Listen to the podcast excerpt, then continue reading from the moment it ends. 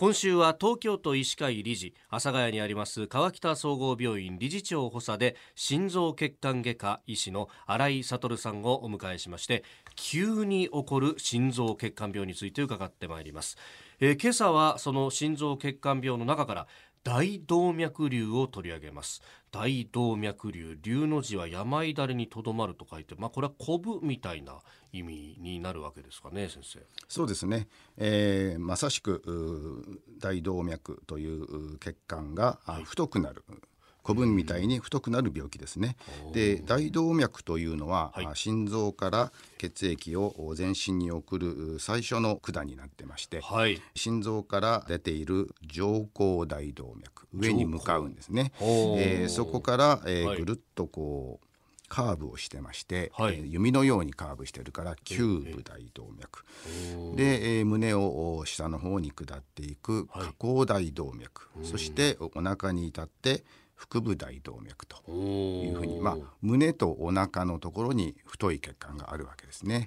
で胸のところの大動脈の太さというのは、はい、まあ、大体成人の男の人ですと3センチ弱ぐらいの太さがありますし直径ですけどね。直径3センチ、はい、で腹部ですと、まあ、1.5から2センチぐらいの太さになってというぐらい結構太い血管ですね。でそれがあ膨れてくる病気が大動脈瘤というふうになります。それからもう一つ大動脈の病気で、はい、怖いのが大動脈解離という病気がありましてこれは、はい、太くなるのではないんですけれども、えー、大動脈の壁ですね、はい、えー、そのところが裂けて、えー、壁の中に血液がぐーっとこう入り込んでしまう。はあ、えー、で、えー、その血液が入り込んだ裂け目がですね、はい、ずっとその血管に沿ってざーっと裂けていくというそういう病気です。なるほど。流れにがこう来るからその分酒がどんどん広がってっちゃうと、そうですね、放っておくとと。はい、でそうすると、まあえー、ひどい場合にはその外側の壁のところが今度破裂して大出血をする。そうか下げた分だけ薄くなってるから薄くなってますからね。それから、えー、血管には枝がありますから枝も引きちぎられてしまう、はい、そういうこともあります。それから心臓の近くですと心臓に行く大事な血管があるんですけどもその血管が引き引きちぎられると心臓そのものの筋肉に血液が流れなくなりますから、えー、心臓が止まってしまうとか。命に直接関わるそうですね。非常にそういう怖い病気ですね、はい、これは前触れとかっていうのはあるんですか、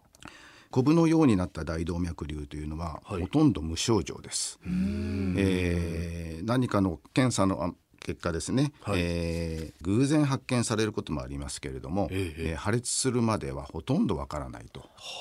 いうことが非常に多いですね。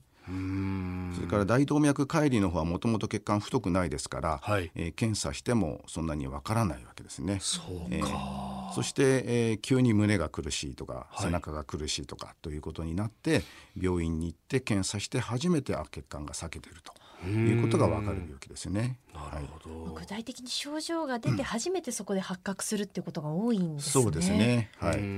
なかなかじゃ検査でっていうのは難しいわけですね。すねまあ、えー、コブのようになる大動脈瘤の場合は、えー、あの健康診断ですね。検診で、超音波検査をやるとか、はい、まあ、たまに CT をやることもあるでしょうけども、うん、そういう時にあ血管が太くなるなっていうのはそういうのは分かることがあります。はい、ただ、まあ、太くなってるぞっていうのが分かって、まあ、その先っていうとどういう治療をするっていうのはあるんですか、はい。まあ、太さにもよります。太さによって一般的に4センチ以下の場合には破裂する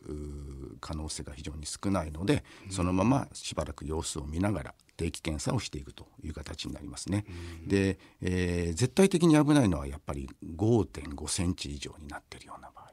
これはまあ非常に破裂のリスクが高いので、はい、えー、その場合には、えー、手術をお勧めするということになります。なるほど、はい。はい。えー、急に起こる心臓血管病、今週は川北総合病院心臓血管外科医師の新井悟さんにお話を伺っております。先生明日もよろしくお願いします、よろしくお願いします